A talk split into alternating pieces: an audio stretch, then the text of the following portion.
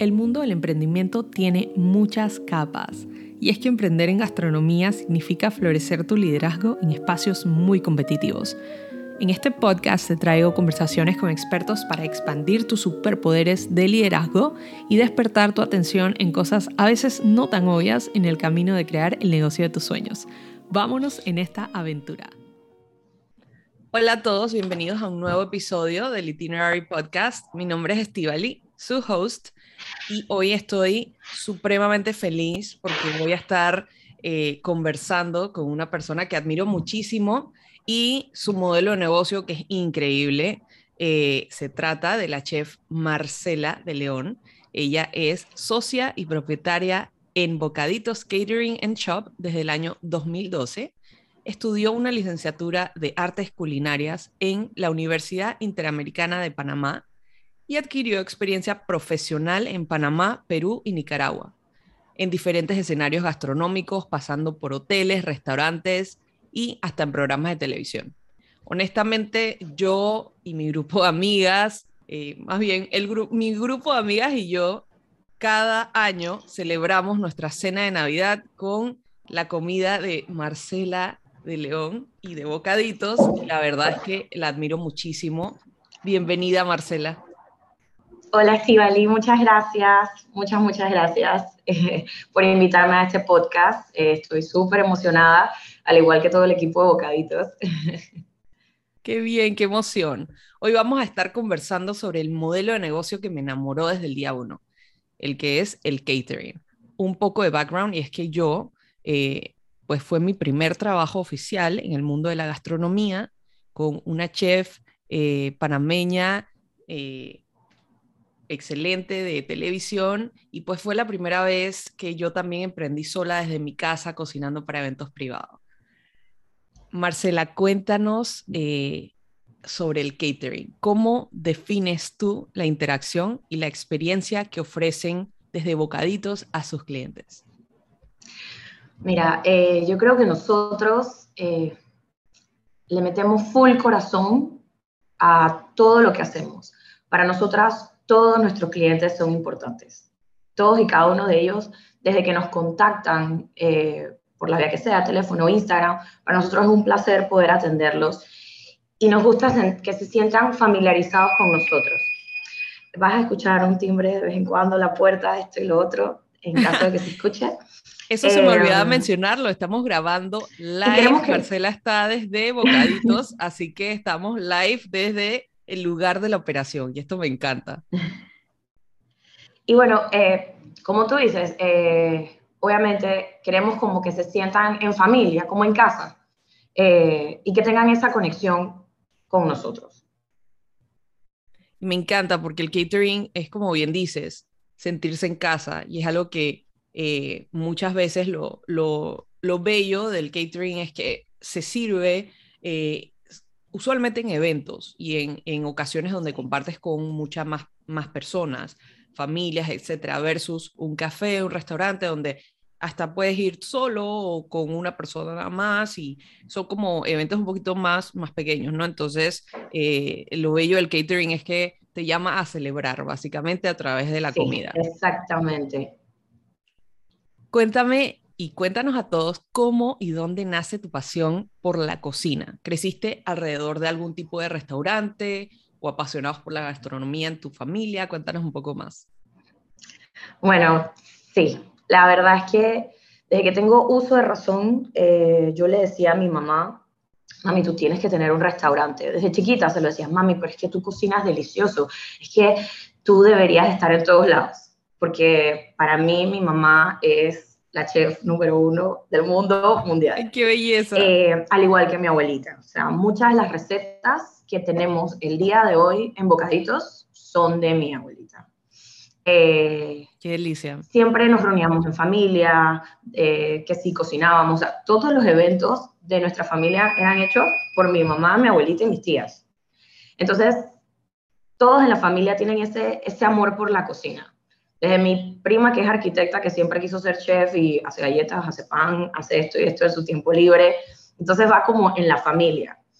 Y cuando yo me decidí ser chef, que fue en la escuela, eh, siempre estuve muy clara en que quería seguir esta, esta rama.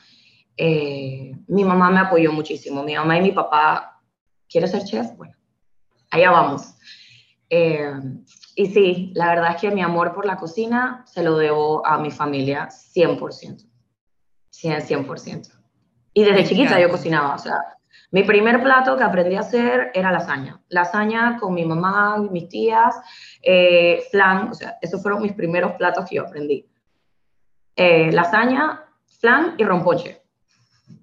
Wow, pero déjame decirte que no son platos tan fáciles, ¿eh? O sea, para que un flan te salga eh, y te salga bien, lleva su técnica y el romponche también. Eh, así que es, es admirable, la verdad. Se, nota que ya estás desarrollando esos skills culinarios. Sí. Cuando iniciaron Bocaditos en el 2012, ¿cuál fue la propuesta que se plantearon para realmente encontrar y conquistar un mercado? Me encantaría saber esto porque en un mercado relativamente pequeño y altamente competitivo como lo es la ciudad de Panamá, con competidores directos de buenísima calidad, es importante realmente lo que ustedes han logrado. Bueno, eh, cuando Ana y yo decidimos abrir bocaditos, eh, básicamente queríamos complacer los paladares de nuestros clientes. Bueno, de nuestros clientes inexistentes, pues, porque no, no, no habíamos iniciado. Eh, y siempre en nuestro trabajo queríamos demostrar, como ya te mencioné, el amor, el amor y el respeto por la comida, por los platos, por nuestros clientes. y creo que con eso fundamos empresa, con esos pensamientos. Y, y, sí, pues, mucha gente en Panamá cocina, hay muchos caterings. Eh, pero creo que esa es nuestra marca personal, el amor y, y, el respeto hacia los clientes y la comida, que es muy importante. Me encanta. Y, y realmente, cuando dices el, el amor y el respeto, también es un poco de llevar eh, hacerle como honor a esos platos que también son como eh, que se van formando como parte de tu marca. Por ejemplo, tienes un mac and cheese que es increíble y eso, yo creo que el mac and cheese es como un staple de ustedes. Entonces, eh, en ese sentido, como que van formando esa, esa base de tu negocio que, que la verdad es que es, eh, se vuelve parte de la marca y, y, es muy fácil reconocerlas cuando alguien pone un mac and cheese en algún sitio y aún no sabe que por ahí, por ahí va que debe ser de bocaditos. Em, Así es. Eres parte de una fórmula mágica con una sociedad increíble. Eh, ¿Cuáles han sido las mayores ventajas y fortunas y los mayores retos de crecer una empresa con socias? Eh, cuéntanos lo que nos quisieras compartir y me encantaría escucharte porque este es uno de los mayores miedos de las personas al iniciar a emprender. Es como eh, una decisión bastante em, retadora porque suena fácil estar solo, pero a la vez acompañado también puedes lograr muchas cosas más rápido de lo que te lo plantees. Entonces cuéntanos un poco de esto. Ok, bueno, de Ana Cristina yo creo que te puedo hablar por horas de nuestra relación. Eh, nosotros nos conocimos eh, creo que un año antes de iniciar en Bocaditos. Em, fue como un matrimonio, o sea, fue como, como, uy, conocí a mi media mitad, o sea, dejando el relajo, creo que estos eran los comentarios que nosotros hacíamos cuando nos conocimos, hicimos clic inmediatamente, eh, y las dos teníamos como la misma visión de lo que queríamos llegar a ser. Entonces, es como, como siempre decimos, lo nuestro es como un matrimonio, o sea, nuestra, nuestra relación de trabajo es como un matrimonio donde lo importante es la honestidad, la comunicación. Eh, y cuando decidimos asociarnos finalmente, creo que ni siquiera tuvimos miedo, ¿sabes? O sea, en ese aspecto de, de, de ella y yo como, como partners, eh, fue como, eh, tú sabes, esto es un matrimonio y esto es para siempre ya no hay vuelta atrás. O sea, de aquí... eso es un statement para que logremos, fuerte, intimidante. Sí, sí, sí, sí. Eh, de aquí hasta que logremos nuestras metas que van cambiando. O sea, ¿sabes? Llegamos a este punto, ahora que sigue. Eh, y luego esto. Y, y, siempre, sí, como tú dices, es difícil. O sea, no es como que hay, eh, siempre estamos de acuerdo, siempre tenemos las mismas ideas. En el momento de procedimientos no es que siempre estemos de acuerdo en todo, porque para nada. Eh, tenemos diferencias como todo el mundo, pero la comunicación y de que al final son nuestros sueños y, sabes, este es nuestro bebé y, hay que verlo crecer. Y estar abiertos pues también siempre a escuchar, escucharse mutuamente también es eh, una oportunidad que se regalan ambas. Este, Y, saber también que pues no siempre uno mismo tiene la razón, que otra persona puede aportar y que también sea un complemento, ¿no? Creo que, eh, y, y, es una, una belleza que lo hayan podido encontrar, porque muchas veces incluso personas que se asocian como mejores amigos terminan siendo totalmente lo opuesto y, y termina mal. Entonces, eh, qué lindo que hayas encontrado esa relación em, y, y, me encanta que nos compartas eso. Em, el catering es un negocio de muchísima versatilidad, creatividad y flexibilidad. Esto es porque se trabaja con clientes que muchísimas veces quieren un menú personalizado o especial para cierta ocasión. ¿Qué elementos tomas en cuenta eh, a la hora de desarrollar menús para las diferentes temporadas, diferentes clientes, etcétera? Especialmente ahorita que viene Navidad, que usualmente pues es una época bastante competitiva y tienen sus menús especiales, etcétera. Cuéntanos un poco de eso. Eh, bueno, creo que el primer elemento que siempre tomamos en cuenta es el presupuesto del cliente, que muchas veces el mismo cliente no lo sabe. O sea, eso, eso es bien, eso es un elemento un poco difícil porque, sabes, no quieres perder al cliente, quieres complacerlo, pero tienes que ajustarte al presupuesto. Eh, otro elemento importante es la hora, el, el, lugar donde será el evento, porque no puedes ofrecer un menú eh, para un lugar a aire acondicionado, un menú eh, para aire libre, sobre todo en las condiciones de Panamá, que tienes un calor insoportable o que de la nada llueve y, ¿sabes? Todas esas cosas influyen. Eh, los gustos del cliente también son muy importantes. O sea, obviamente tu cliente eh, estrella o favorito va a ser el que te diga lo que ustedes me quieran ofrecer, ¿sabes? Y ahí tu imaginación vuela porque, bueno, ¿y qué tal si mezclamos esto con esto? Y seguro le gusta. Eh, ese cliente es muy, esa, parte es muy divertida, pero eh, siempre es el gusto del cliente lo más importante. Ese también es un elemento muy, muy, muy importante eh, a la hora de hacer un menú. Y bueno, en Navidad, sí, como tú dices, o sea, yo tengo semanas diciendo, ya quiero que sea diciembre, ya tenemos los menús establecidos, eh, no lo hemos publicado todavía, pero sabes, eso hay que trabajarlo con con bastante tiempo de anticipación para, para estar listas, porque diciembre ya se vuelve una locura y tratamos de tener eh, menús preestablecidos, sobre todo en esta época de pandemia, eh, que es un poquito más difícil trabajar, pero, pero sí, estamos bien looking forward que sea Navidad. Qué emoción, de verdad que sí, debe ser una época excelente para, para ustedes. Eh, hablando, ahora que mencionas la pandemia, quisiera que me cuentes un poco y nos cuentes un poco de eh, la reinvención que tuvieron que hacer, el cambio de ritmo, servicios nuevos. Cuéntanos algo que tuvieron que cambiar eh, y, la experiencia en general. Yo imagino que eh, el trato con proveedores fue un reto, los insumos fueron un reto, todo, cambió para ustedes. Cuéntanos un poco sobre eso. Sí, la verdad es que, como tú lo dices, fue un, gran reto, sigue siendo un reto. Em, al principio eh, de la pandemia, sabes, como no había mucha información sobre, sobre el mismo virus en sí, eh, nosotros tomamos la decisión de cerrar, cerrar el local. Em, estuvimos, creo que fue como tres semanas sin, sin venir eh, a trabajar y a la tercera semana dijimos, esto no puede seguir así, nosotros tenemos que, que seguir produciendo y lo que hicimos fue seguir trabajando desde casa, que es un reto bien grande. Wow, nos, tuvimos que dividir, nos tuvimos que dividir el trabajo, este, una hacía los dulces, una hacía los postres, eh, yo hacía congelados, porque eso era lo que se nos ocurrió vender en el momento para seguir sobreviviendo y subsistiendo, em, donde la única, o sea, la única herramienta que teníamos para vender era pedidos ya.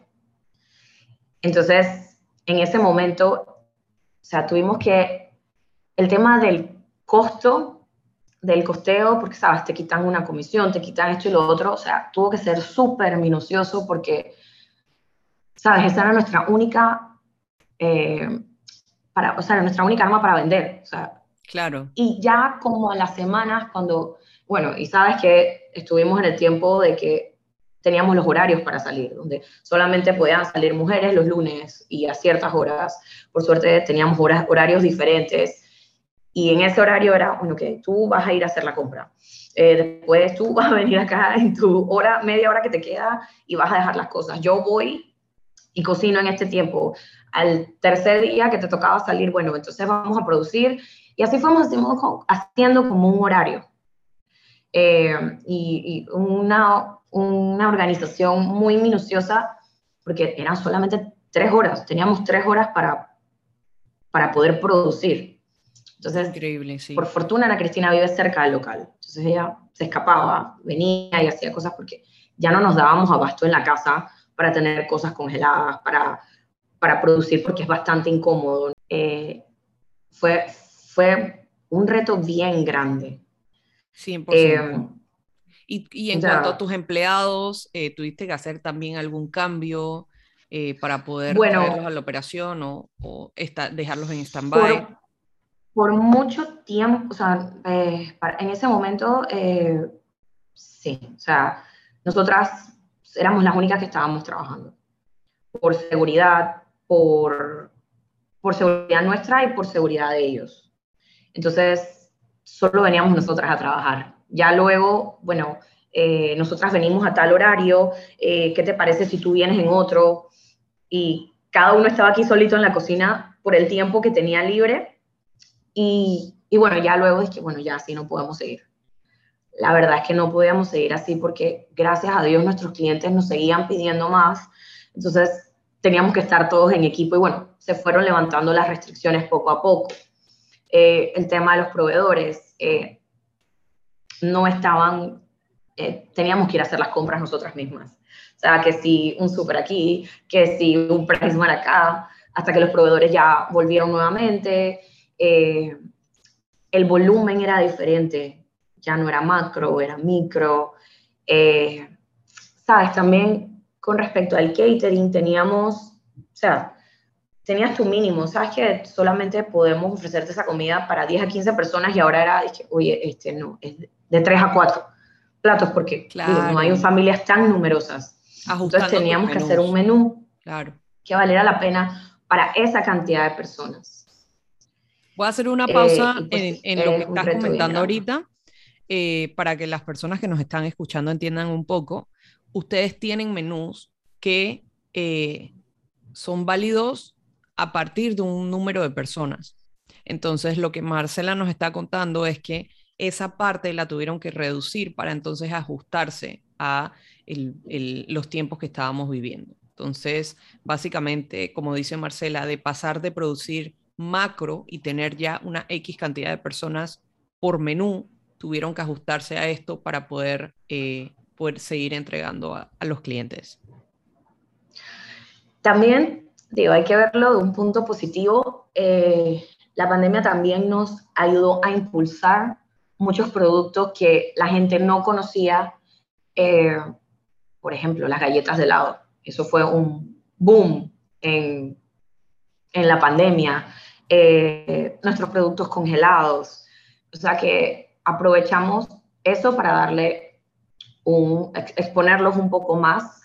Eh, como sabes, también ya no tienes eventos corporativos, no teníamos eventos corporativos, eh, eventos familiares reducidos. Claro, en la industria Entonces, de eventos. ¿Qué podíamos hacer? Entonces aquí es donde entra el Foodie Show, eh, que también fue como una oportunidad de, de, darnos a conocer un poquito más con lo que podíamos ofrecer, porque sabes, tenemos un menú establecido, bastante eh, básico, pero rico pero se nos ocurrió, ¿qué tal si hacemos un plato estrella que se, llama, se llamaba Los Antojos de Marce? Una vez a la semana se me ocurrió un plato y lo vendíamos eh, todos los jueves, cada semana teníamos un plato diferente para promocionarnos, para darnos a conocer un poco más. Me eh, encanta el nombre. Así que esa fue otra de las cositas, otra de las cositas que, que tuvimos que inventar para seguir teniendo, pues, movimiento. Me encanta que te encante el nombre, lo inventó Ana Cristina. Yo ya quedé antojada, por favor. Eh, no sé si hay envío express aquí a California. Eh, ahora que mencionas el foodie shop, quisiera que me contaras esto, cómo fue y cómo se sintió el cambio de, atender a clientes en lugares externos a pasar a recibirlos eh, los comensales dentro de tu local, eh, qué procesos tuvieron que agregarle a su servicio. No sé si exactamente están ellos sentándose y consumiendo la comida en el local o lo toman para llevar. Bueno, mira, Bocaditos ha pasado por muchas etapas. desde nuestros inicios, pues creo que no te lo he comentado y no, no lo sabes, Bocaditos inició en la cocina de Ana Cristina. Así nosotras iniciamos, cocinando desde ahí. Luego de eso eh, nos mudamos a un local, pero no recibíamos público, solamente era full despacho de comida, delivery. Y estando ahí, eh, Ana y nos planteamos, queremos un lugar bonito donde podamos recibir gente. Y si ya vamos a tener el espacio donde vamos a tener una nevera, nuestros dulces, nuestros congelados, ¿por qué no ofrecer comida? Platos, platos básicos, como te dije, porque en realidad siento que nuestro menú es full comfort food. O sea, cosas que nos gustan a nosotras, tipo wraps, eh, mac and cheese. O sea, ese, ese plato, ¿sabes? Es una cosa muy casera, pero le damos el twist para que sea algo realmente delicioso. Claro. Eh, al principio lo íbamos cambiando, sabes que eh, vamos a tener sándwiches ya listos, no, sabes que eso en verdad no, no me gusta, mejor vamos a ofrecer este tipo de wraps, este tipo de bowls, o estas cosas que sí, son caseras, pero son, son ricas, le damos nuestro toque. Y obviamente es un reto en el sentido de que tú tienes una cocina organizada, tienes años trabajando por pedidos, eh, como es el catering, y, y vamos a meternos a tener esta cocina de restaurante, sabes, los procesos, eh, las recetas, el espacio, el... Um, Todo cómo enseñarle a tu personal sí. a que ahora vas a, vas a, vas a recibir pedidos de ya para allá y que, y que tienen que salir rápido porque eh, no es que te vas a quedar aquí horas comiendo. Claro, no tenemos ningún problema que se queden aquí trabajando eh, y, y comiendo, pero, ¿sabes? Quieres ofrecer un servicio rápido. No es como un catering que lo tienes ya establecido, el horario, esto es para esta hora, esto es para temprano, esto es para la tarde. Claro, sala, tal. distinto el modelo de negocio. Ya para allá. Sí. Entonces, era como tener dos modelos de negocio en un solo local. Entonces, al principio, sí, era, era, era un poco tedioso y, y, ay, Dios mío, no. Al principio era, ay, se nos acabó esto, ay, se nos acabó lo otro. Eh, bueno, entonces con el tiempo y con las semanas y meses fuimos mejorando este aspecto. Eh, Sobre la marcha, me encanta, me encanta. Es, eh, sabes, a nosotros nos encanta tener clientes. Nos encanta poder compartir con ellos, que a través de la comida, pues sepan quiénes somos nosotros. Y, o sea, a nosotros nos encanta recibir nuestros clientes y de vez en cuando salimos, ay, ¿cómo están? Ay, esa es la, parte mejor parte. Creo que esa, parte es muy, chévere. Claro que sí. Eh, y, no es lo mismo porque ustedes si están en la cocina, eh, no es lo mismo salir e ir a un cliente eh, o hacer un montaje, al menos que vayas y lo montes en el evento y puedas ver a la persona, pero no vas a ver a todos los comensales. Usualmente cuando uno va a hacer el catering, el, el montaje, perdón, ves a la persona que está organizando quizás, pero no vas a ver a todo el mundo el detrás, eh, al menos que tengas una estación de carving y usualmente no vas a ser tú la chef, este, la, que, que vas a ver. Exactamente. Son los saloneros, son eh, las, las, personas que están sirviendo, pero no vas a ser tú. Entonces, es otra experiencia también para ustedes dos. Claro. Entonces, o sea, yo en lo personal, cuando yo veo que alguien eh, prueba mi comida a mí me encanta ver su reacción, ¿sabes? O sea, eso es algo que a mí me encanta, yo, yo me le quedo mirando. Y es como que, por favor, dime algo, dime, ¿te gustó o no te me gustó? Me encanta. Y en este tiempo de pandemia, con tantos cambios y, tantas cosas que nos han pasado, porque pues sí, hemos pasado de todo, eh, por varias semanas a mí me tocó atender eh, el foodie show. Entonces tenía esa, esa relación directa con el, con el cliente y explicarles, y explicarles sea, toda la historia, cómo cómo había sido todo el tema de pandemia, cómo habíamos sobrevivido, cómo esto y lo otro, que desde cuando estábamos, ¿sabes? Es como bien, bien chévere. Es rewarding. Fue bien chévere un abracito, Un abracito cálido ahí, sentir que, que, estás contando tu historia y que te estás dando a conocer a través de tus productos y que la gente pues tiene esa conexión contigo. Que al final del día eh, vuelvo un poco y, conecto con una de las preguntas que te hice anteriormente de eh, cómo diferenciarte en ese mercado competitivo en Panamá, eh, porque pues en el mundo del catering eh, puedo tener cinco, de tres a cinco personas con negocios en mente que han sido exitosos y que tienen como ya su clientela establecida porque llevan muchos años en este mundo del catering. Entonces, me imagino que para ustedes em, siendo millennials, entrando en este mercado. Eh, por ejemplo, ya una persona como yo soy cliente frecuente porque evidentemente ya este, están en mis eventos eh, personales, emocionales, haces como esa conexión con la comida. Entonces, me encanta eso, ¿no? Que, ustedes van haciendo esas relaciones para ir construyendo el mercado de ustedes y realmente posicionarse eh, como líderes en, en, lo que están haciendo. Me encanta que me digas eso, gracias.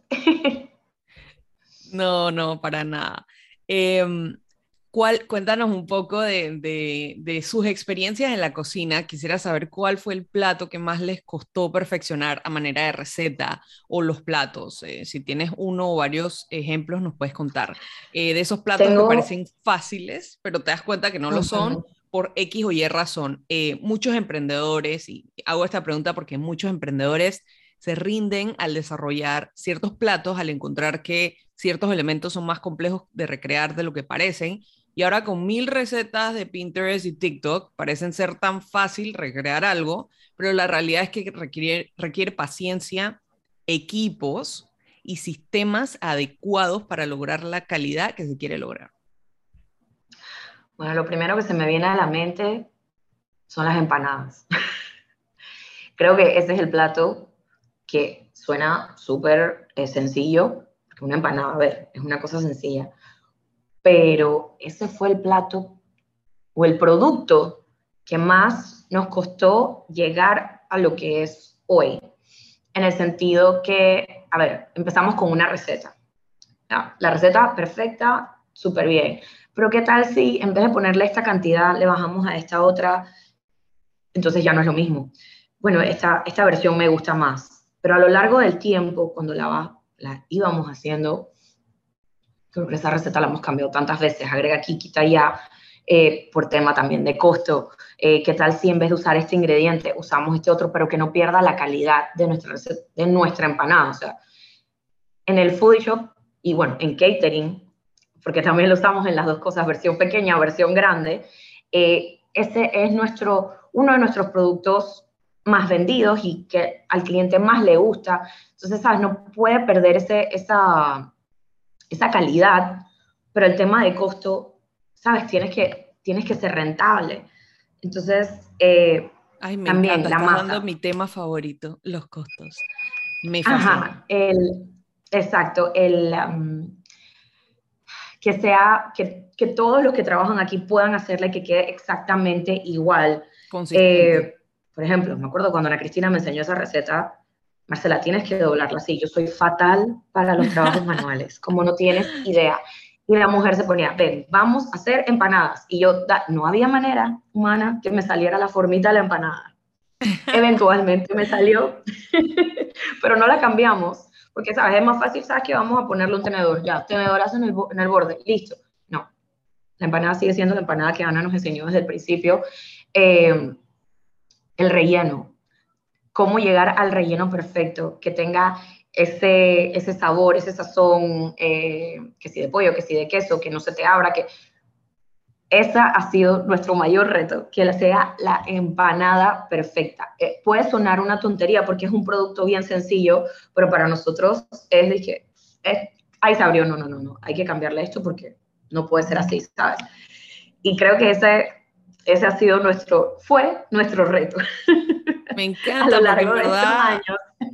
Sí, sabes, y, y, ahora que lo pienso y mencionas la empanada, cada vez que, que uno va a un sitio, eh, de verdad que sí se esfuerzan eh, los, los, restaurantes y, las panaderías, pastelerías, etcétera, para, para hacer como que sus propias empanadas. Ahora, mucha gente también las pide en algún lugar y bueno, las tienen en inventario, ¿no? De, en sus productos. Entonces no es necesariamente que la están haciendo en casa, pero que ustedes hagan ese esfuerzo porque en catering empanadas, eso se pide casi que eso es como no tener papitas en un restaurante, casi, no tener ketchup, no sé. O sea, es, eh, esa es una de las cosas que más se piden. Este, y, te tomo la palabra porque en verdad así es así. Entonces, eh, me, me, encanta que, que, nos des este ejemplo y la verdad es que no es fácil hacer una empanada. Realmente no lo es, es, es bastante complejo, o sea, es simplemente, es como poner un pie en chiquito, porque tienes que hacer la masa, un Exacto. quiche, también, o sea, es, es, algo complejo, es la masa perfecta. Primero tienes que también, que si es de maíz, que si es de harina, que si la harina lleva cuántas mezclas más de harina, sin margarina, si la quieres hacer crumbly, si la quieres hacer un poco más, eh, no sé, eh, sin, sin tanto crumble. O sea, son tantos elementos y creo que es el, el, ejemplo perfecto. Y bueno, ya me antojaste una empanada de, de bocadillo. Y el relleno. Imagínate morder una empanada y que esté vacía y que tenga así de relleno. yo en lo personal detesto eso, por eso tiene que, ¿sabes? Tiene que ser sustancial. Y ustedes, porfa, corrígeme si no estoy mal, fueron de las primeras en sacar el, el sabores de búfalo también, ¿no?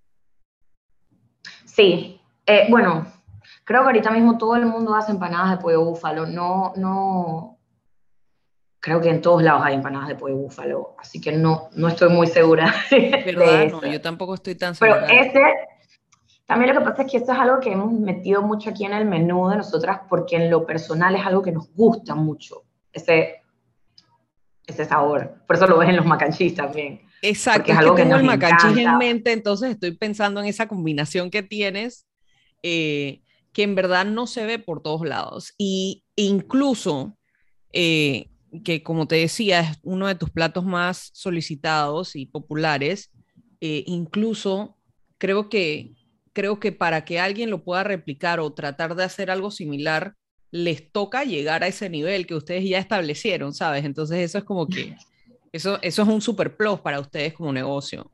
Em, ahora llegó el momento de conocer a la chef Marcela. Quiero que nos cuentes dos de tus ciudades favoritas para visitar como foodie eh, e inspirarte para crear este, productos o platillos nuevos o eh, no sé si ha habido un negocio en particular que también te ha inspirado en otra ciudad, etcétera.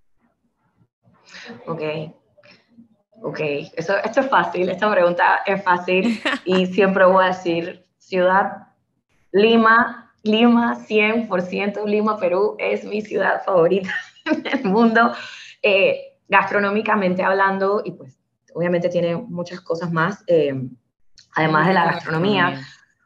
Pero claro, yo pasé mucho tiempo, eh, mis prácticas eh, profesionales yo las hice en Perú, ambas. Eh, una fue en Astrid y Gastón, o sea, que es un restaurante muy, muy conocido. Increíble. Y yo siempre tiendo a regresar cada cierto tiempo a Lima porque tiene una gastronomía tan espectacular bueno, en todo Perú en realidad, o sea, tú encuentras en, todo Perú una gastronomía espectacular. En Cusco puedes encontrar delicias, delicias desde una sopa, es algo básico que es como una experiencia religiosa, yo lo llamo.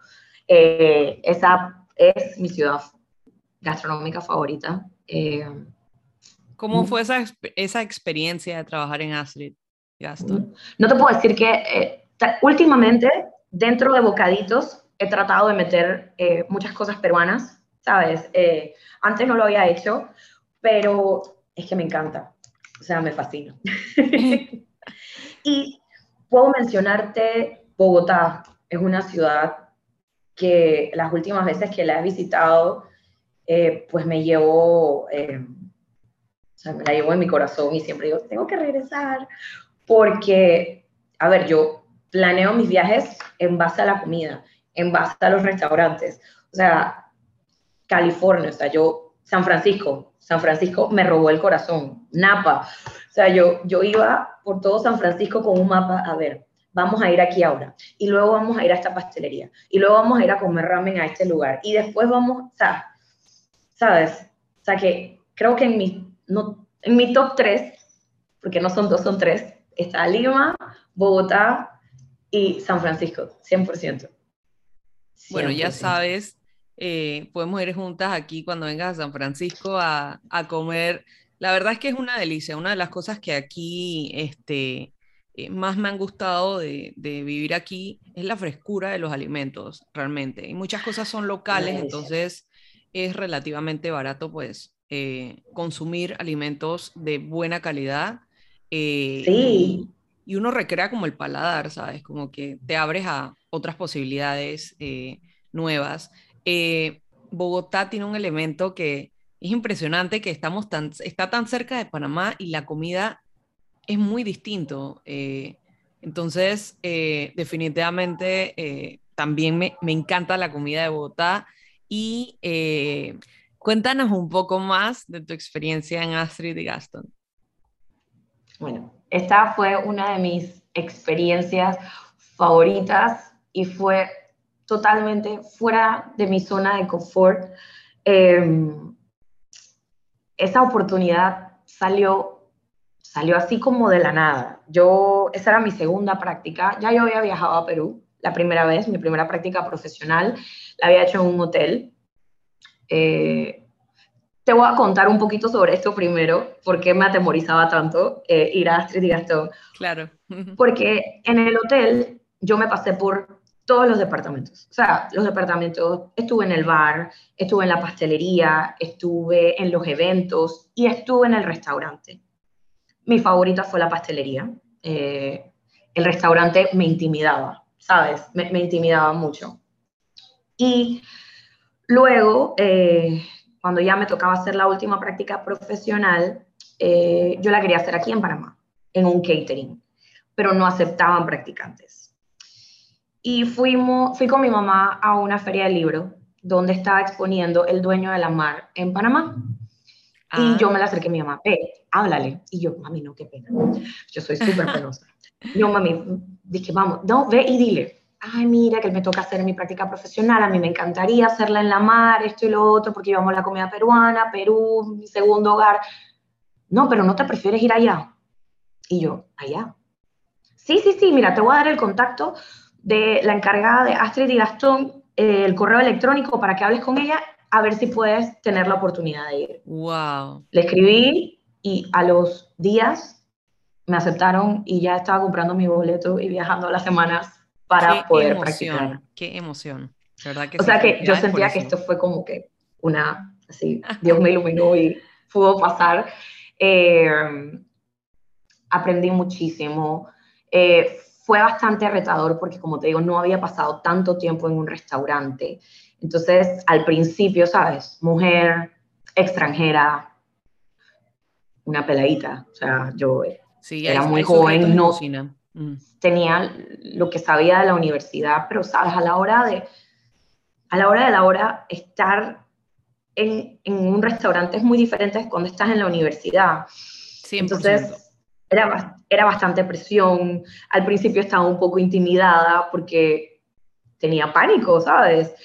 Pero poco a poco, a los días fui aprendiendo cómo era la rutina, cómo era ay, el tema del, del, horario, el horario partido, de que tenías que llegar a las 11 de la, de la mañana, se cerraba a las 3, luego regresabas a las 8, salías súper tarde.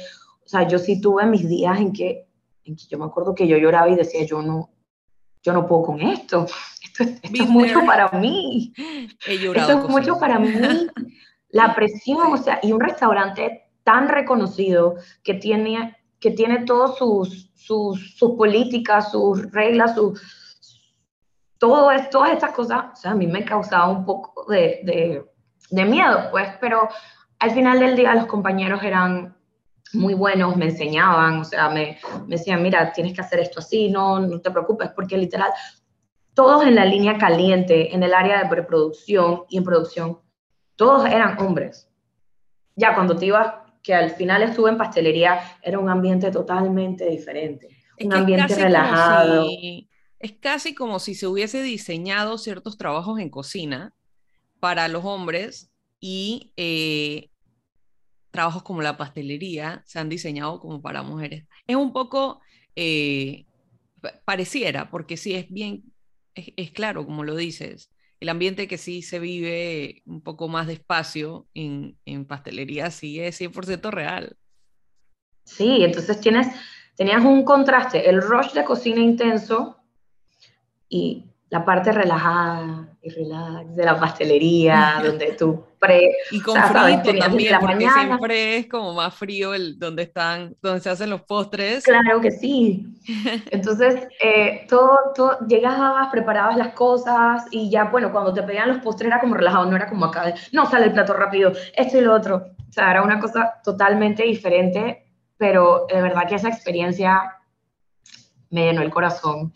Y, y siempre estaré agradecida por esa oportunidad que, que, que, me brindaron. A los dos años de haber estado ahí regresé, conocí gente realmente increíble. O sea, mi jefera es una persona muy, muy, especial para mí y, y sabes, eh, es algo que, que, siempre recuerdo. Qué lindo esos recuerdos. Y hablando de, de eh, jefes, etcétera, cuéntanos eh, ¿quiénes son los chefs que admiras nacional e internacionalmente? ¿Quiénes te han inspirado? Y, eh, em, bueno, nacionalmente, lo primero que se me viene a la mente es Cuquita. Para mí, ella es una eminencia en la gastronomía panameña. O sea, ella tiene años, de años, de años, de años revolucionando la, la, la cocina panameña. Eh, o sea, si tú me dices, wow, ¿cómo quiero llegar a ser? Ella es el ejemplo número uno.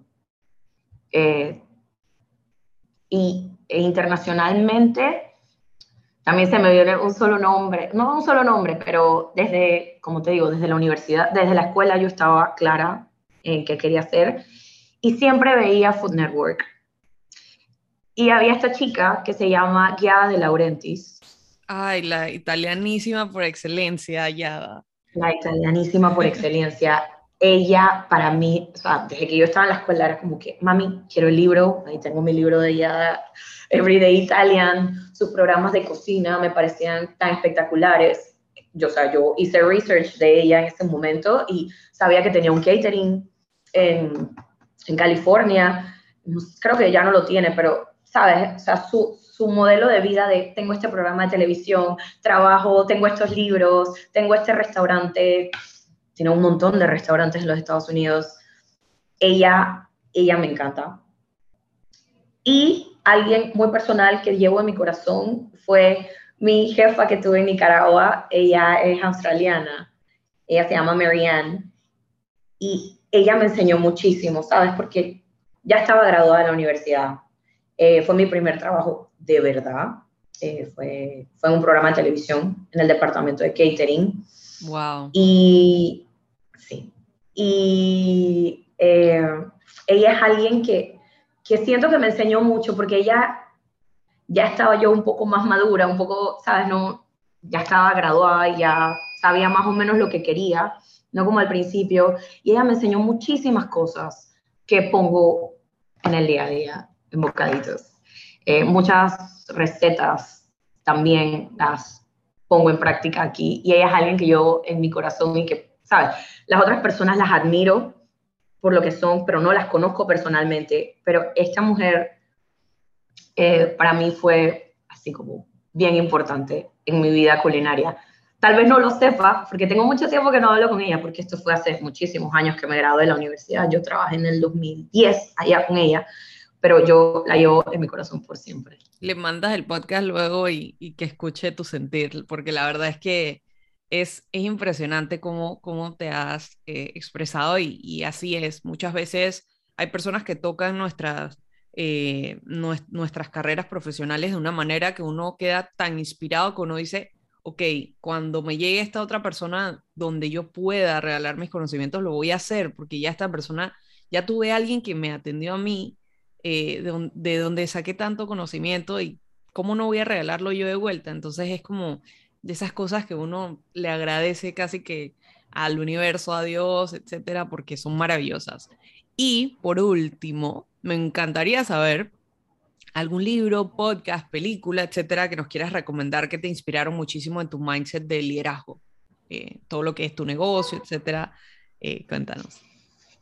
Ok, bueno, sobre eso yo creo que eh, no te puedo, creo que ninguna de las anteriores, ¿sabes? Creo que el mindset de liderazgo nos lo hemos propuesto nosotras mismas a lo largo del tiempo.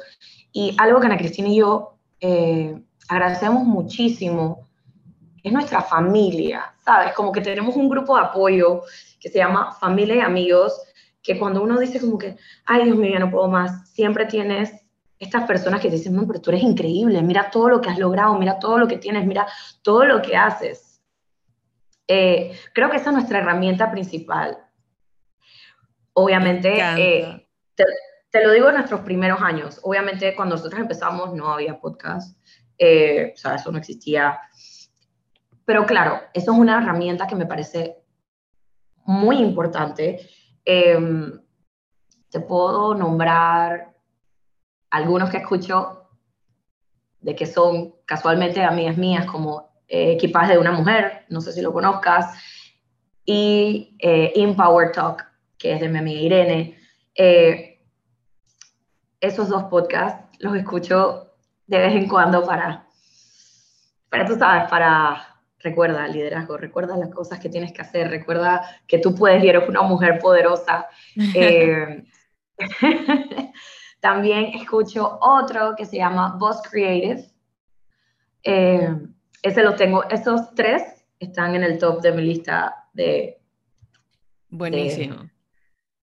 Me encanta que hables del support system. Yo soy súper fan de Brene Brown y ella en sus libros de, todo lo que, lo que es valentía, eh, tener coraje, tener este, vulnerabilidad, siempre habla mucho del support system, que es lo que tú estabas mencionando, el sistema de apoyo. Y, me encanta porque creo que no hablamos mucho de esto. Eh, cuando hablamos de liderazgo, cuando reconocemos las metas que hemos logrado, muy pocas veces le damos ese... Em, como eh, eh, reconocemos a nuestros sistemas de apoyo que son súper importantes. Eh, puede sonar cliché, pero sí son de mucha importancia porque son los que nos sostienen ahí en lo que, en lo que hagamos. Así que me encanta que lo hayas mencionado y también tus recomendaciones. Marcela, muchas gracias. Me encantó tenerte aquí y escuchar pues tus vivencias y tus experiencias desde el lado de la gastronomía. Eres oficialmente la primera invitada de gastronomía eh, como tal. Y, pues nada, encantada de, tenerte aquí eh, y muchísimas gracias por todo. Muchas gracias a ti por invitarme. Eh, o sea, de verdad que sigo súper emocionada por esta oportunidad que me brindaste de hablar un poquito de bocaditos y un poquito de mí y un poquitito de Ana. Claro Pero, que sí. de verdad que, o sea, mil, mil gracias que me hayas tomado en cuenta para esto. Me encantó. Gracias, Marcela.